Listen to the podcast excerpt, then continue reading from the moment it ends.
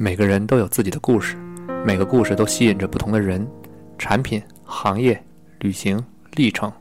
我们是观察者，我们也是倾听者，让我们分享这些独一无二的故事。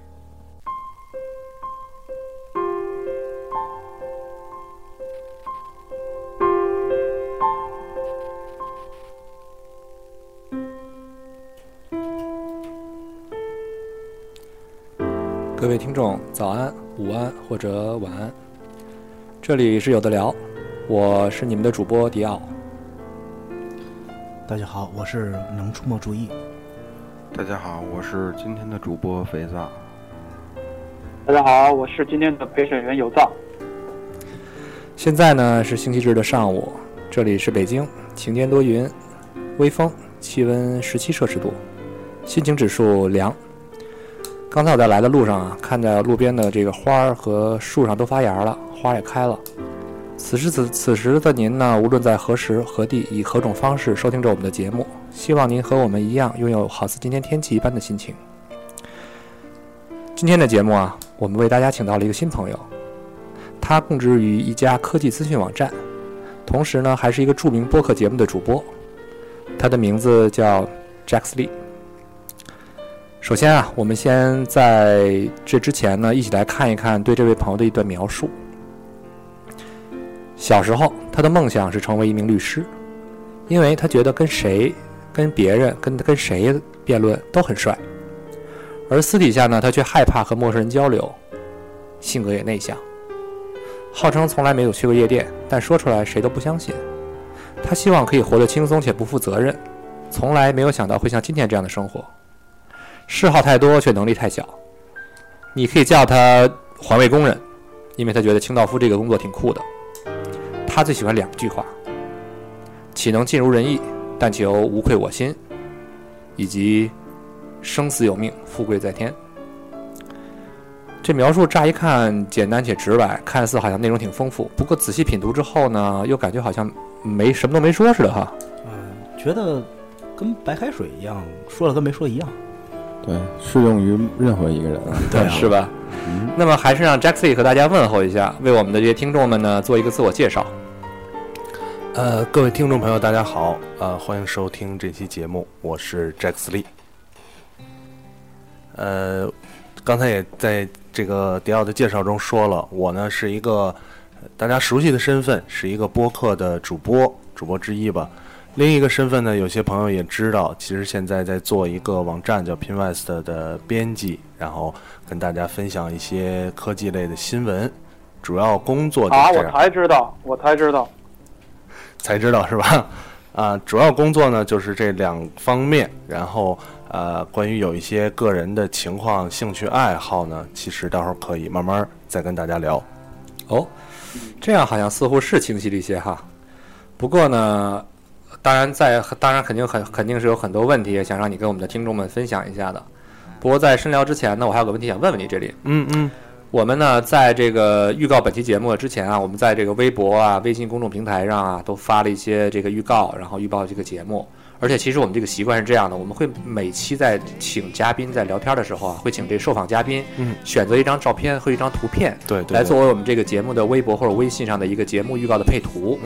这次呢 jaxlee 呢给我们选择了一张照片，对，是一个建筑是吧？对，没错，我不是很熟悉倒是，但是关于这张图片，我不知道 jaxlee 是不是可以为大家先解释一下或者介绍一下，对你为什么会选择这样一张照片呢？这是哪儿？这个其实当时发出这张照片的时候，很多朋友都看到这个照片，然后也都认识。它是北京的一个地名，这地名呢叫富顿中心，富顿中心D座大楼。我选这张照片呢也比较简单，因为很多的事情，所以几乎可以说所有能跟大家聊的事情，能跟大家谈的事情呢，都跟这个大楼有关系，或者说它是起点。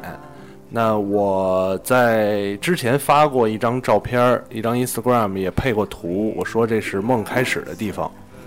所有一切跟这个今天节目应该有关的，我相信都跟这个大楼脱不了关系，基本上就是这个原因，所以选择了这个大楼当照片。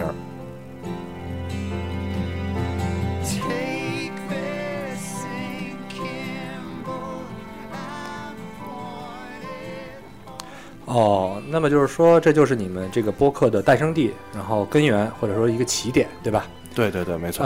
那么关于你们做这个播客，是不是可以请你再为我们听众呢做一些更多的介绍呢？嗯嗯，播客是吧？对啊、其实我相信，既然听到这期节目的人呢，很多人都已经知道播客这么个东西了。那播客啊、我们算是我接触播客呢，其实算是比较早，时间呢比较早了。最早也是作为听众在听一档叫没空听的播客啊。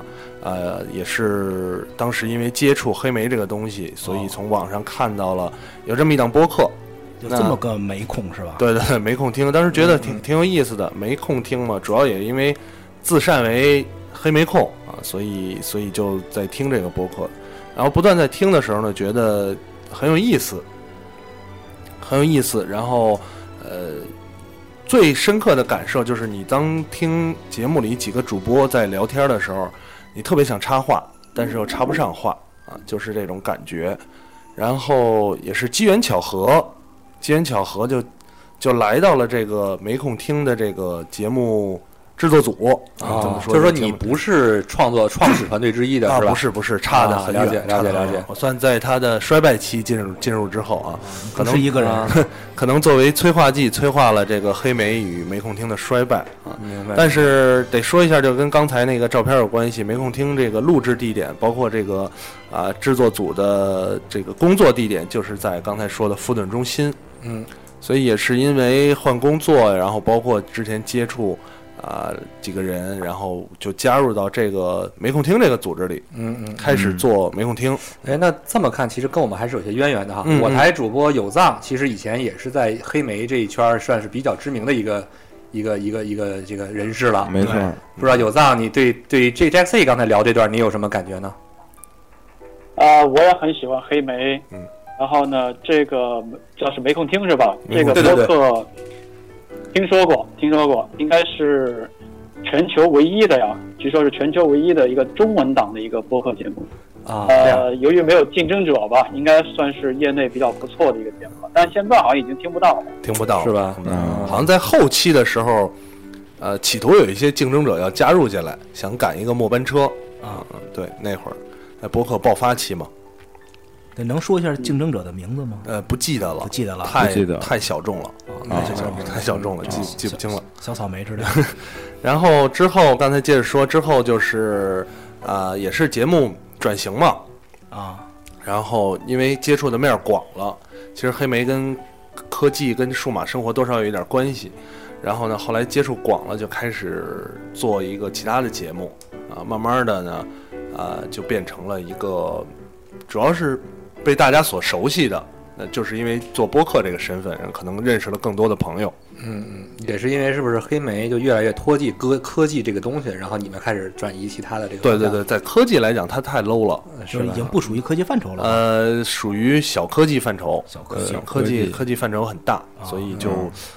可能抛弃了这个没空听这个节目。小柯基就是短腿的那种，小柯基啊，对，我也是的，对，没错，就是进行了阵痛的转型，是吧？对，就进行了转型，这个都不属于阵痛，我觉得这是当时属于业界比较大的一次转型啊。如果就是会导致黑莓股票往下跌的那种啊，对，确实是导致了黑莓股票暴跌啊，持续暴跌。包括其实从播客的角度来讲，从听播客的朋友来讲，如果你是早期有听过这个节目的时候，其实那段时间很动荡，明白啊，是一个大转型。就是你们在做内容的时候，也是受到了一些这方面的影响。其实，没错啊。那后来你们转型之后呢？转型之后，其实刚开始的时候也是摸不清方向，尝试，一开始也是保持着这种。玩的心态，也主要是感兴趣。早期开始呢，甚至都没有规定一个科技的范畴，更多的是闲聊，有什么聊什么，比较宽泛。对，翻开报纸就聊，对吧？想起什么事儿就聊啊。早期听众也不多，大概十几个、几十个人，就这样。这个早期的听众，从这个以前的这个。那个播客的是转的过去的多吗？啊，很多听众都是从以前那个播客转过来的啊，转过来之后，然后持续在听，一直到后来，因为一些节目的开展，然后一些话题的开展，慢慢的才有更多的听众啊。到发展到今天，听众数量应该是很大了，是吧？对对对。哎，有藏。嗯，那个我觉得这个跟我台的这个风格跟发展方向还是有点类似的哈。听起来有一些很熟悉的感觉，是吧？嗯，还是挺有意思的。但是肥皂想问，哎，但是我听到了一些质疑啊，就一些老听众说，不聊黑莓了，然后这个也不是科技味儿，好像没那么浓了，然后大家觉得没意思了，就不听了。你怎么看？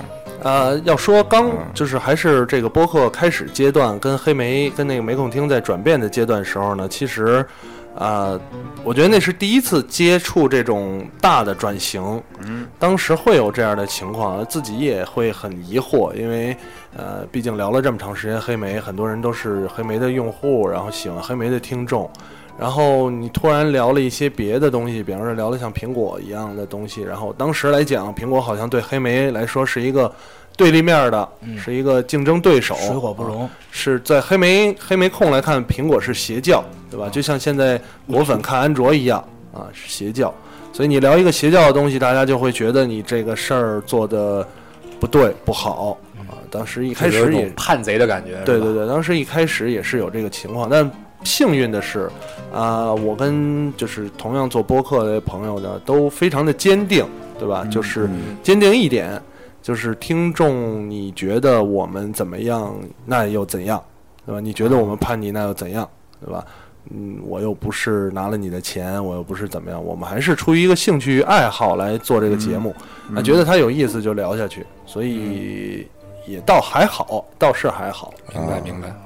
那之后呢？这个听说你们后来播客也有了一些变化，是吧？对对对，因为持续这块得说一下，就是这档播客呢经历过几个转变时期，还有几个对，首先第一个呢，就是刚才说刚开始的时候是做成这种更多的是闲聊方式，什么都聊，后来呢，在一段时间之后，包括听众越来越多了。越来越多了之后，我们也在考虑，就是说这档节目要正式一些，更加的规矩一点，也不能再翻开报纸就聊了啊，就是和我台这个节目风格很像，对，走专业风格，对，把报纸这东西剪辑到这个邮件里再聊，对，所以在100期的时候。在100期的时候呢，几个朋友三个朋友吧，一块儿来确定这个节目要转变风格加入板块，就是让节目变成了有板块性质的固定模式的，然后呢话题有范围，有一个大的科技范围，然后同时搭配一些采访以及生活话题然后包括又录制了片花然后每期要设定提纲一类的，这个是最第一次转变吧。但其实第一次转型的时候，就像从没空听转到这个新节目一样，然后也会有这个问题那就会造成什么呢？造成听众不习惯，不买单啊！听众说你这个节目不好听了说这个没意思，然后怎么样的做不合适都有，但是好处在于，还是那个话，就是我们依然不管他们怎么说，那你爱怎么说，对吧？你听就听，这跟我台的风格有点像啊，虚心接受，坚决不改。你听就听，不听就是吧，拉倒。然后所以这是100期的时候做了这么一个大转型，但是很快大概。有那么3-5期的时候，很多听众就开始接受了。然后到再往后，其实是到去年了，去年年底。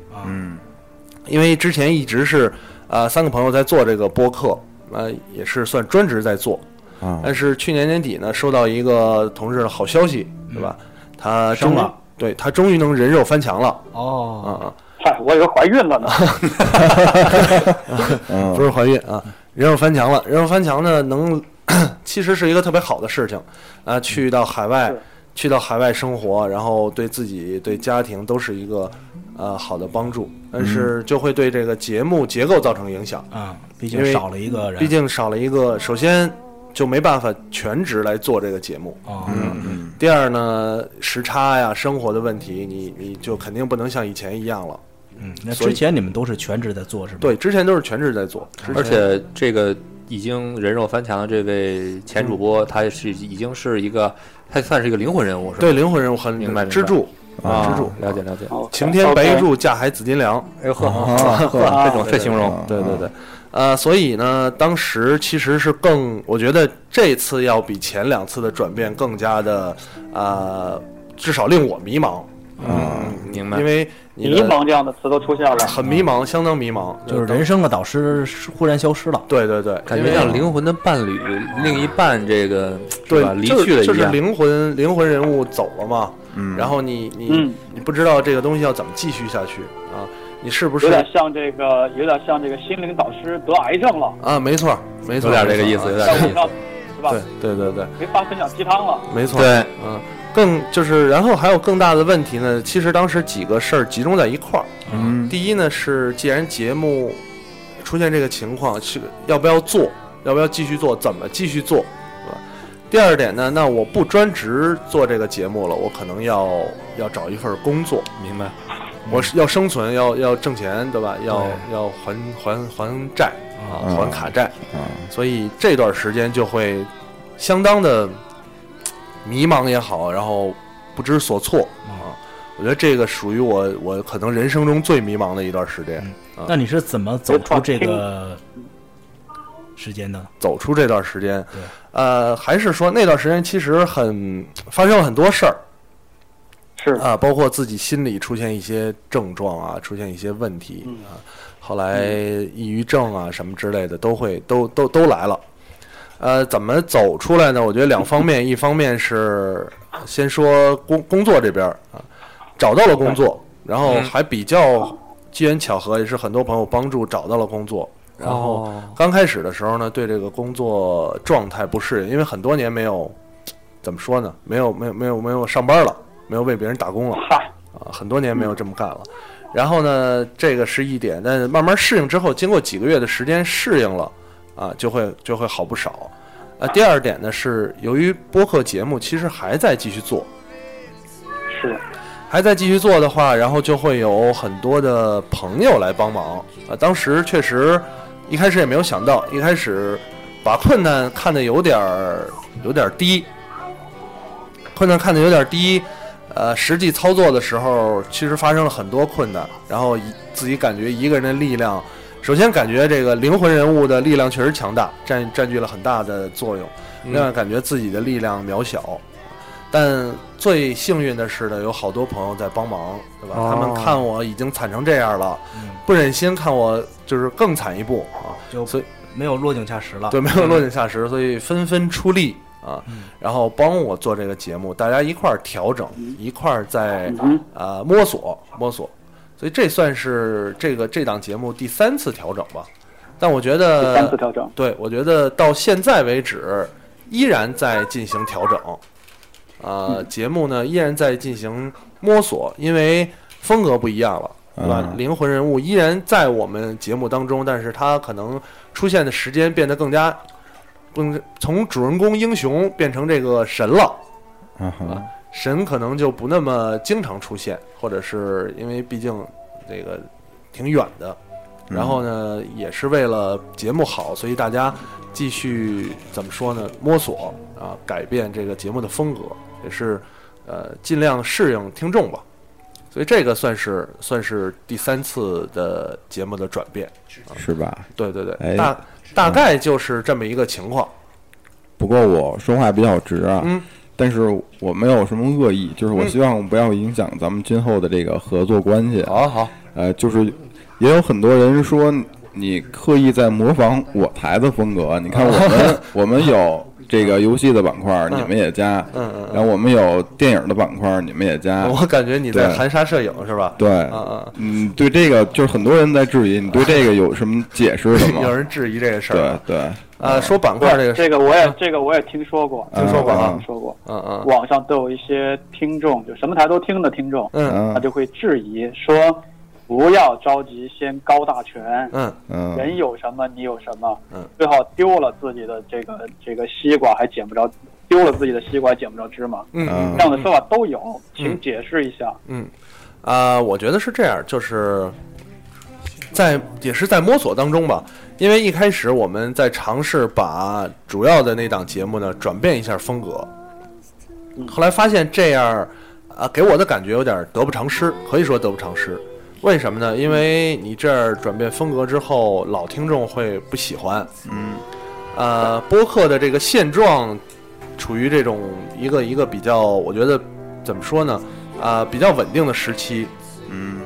现在听播客的人，总共的人群就是各档播客节目什么节目都听的人，我觉得相对固定了。很难引入更多的从比方说不听播客到听播客的人，很难引入。那这个情况下呢，就是一旦老听众如果流失，新听众又补不进来，节目就会处于一个很尴尬的地位。是，所以我们商量之后，最好的办法呢，还是增加更多的板块节目。这样给听众选择，总比强制给他一个东西，然后有时候这些人不喜欢，有时候那个不喜欢。那我们既然这样，我就多一些选择，多一些风格，然后给大家来听吧。你喜欢哪个节目，你听哪个节目，对吧？你不喜欢，你就可以不听；你都不喜欢呢，你就可以都不听。没必要觉得这样不好。你看国际的一些电视台 BBC、CNC 什么的，他们旗下栏目可多了为什么我们就只能有一档栏目？因为他们人多是吗？他们人多，我们人也不少，是不少这方面原因大概就是这么个情况是一个播客的情况。对。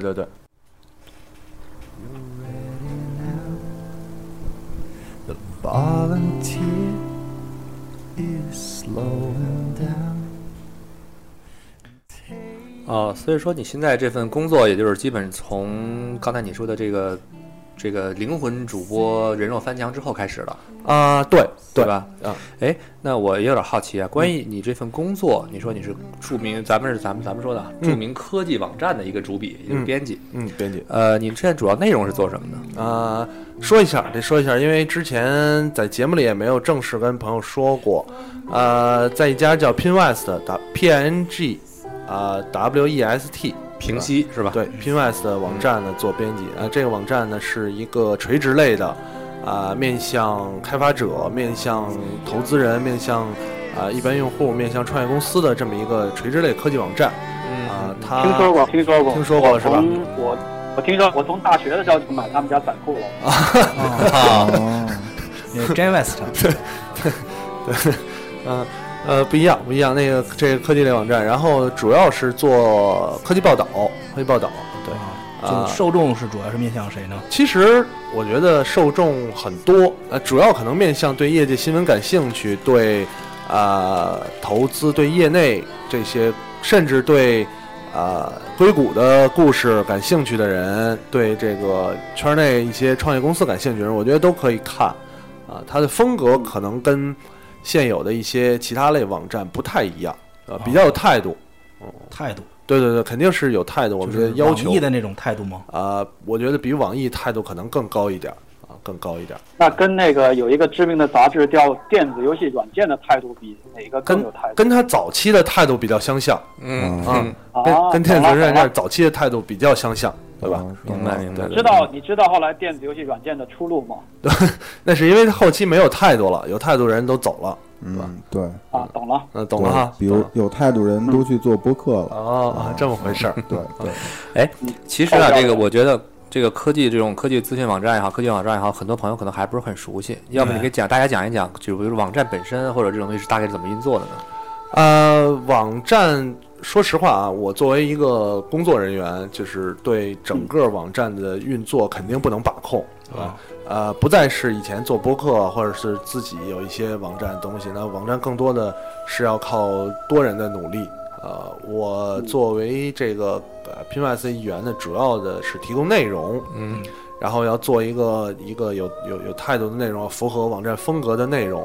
同时呢，其他的一些包括活动方面，包括扩大层面、扩大影响力的方面，当然都要出力。主要可能还是包括运营方面的，还是真的有其他的同事在负责。就你会感觉你是其中的一员，然后你也不是每件事都能触及到，所以各面工作各有分工。对对对，所以说就是做好自己的工作。所以说就是你基本上从过去一个可能能够就是说主导一些事情，变成了你可能更多的要尝试去沟通、去接受，对吧？没错，没错，没错，也是在学习。因为其实我属于内容团队嘛，其实内容团队的其他的同事都是很有经验很丰富。之前他们有做过科技类记者的，有其他网站供职的，然后有很有自己观点的。我相对来讲算经验很初级、很不丰富的。明白。很多业界的知识和观点也是加入之后才接触、才转变过来的，所以一直在学习。学习的时间比我想象的要长。那其实还是很有收获的，可以说很有收获，相当有收获。哎，那是这样啊，因为就我了解，像有一些我们知道的一些比较有名的播客也好，一些这个干嘛也好，他们的这些主播啊，会因为自己，比如也是一些记者，或者编辑，或者主笔，会难免的会跟一些什么厂商啊、品牌呀有些沟通。没错。这一方面来说，肯定会或多或少对于他们在做播客的时候，比如说会涉及到广告啊、什么宣传啊类似的一些东西。没错。不知道你的这份工作对于你做播客会不会有一些影响或者转变或者改变呢？肯定是有改变的，肯定是有改变。几点嘛，首先刚才迪奥说的这个商业层面。商业层面呢，我觉得到现在为止其实没有什么太大的改变，因为播客圈大家都做播客呢，其实都没有什么特别好的模式啊。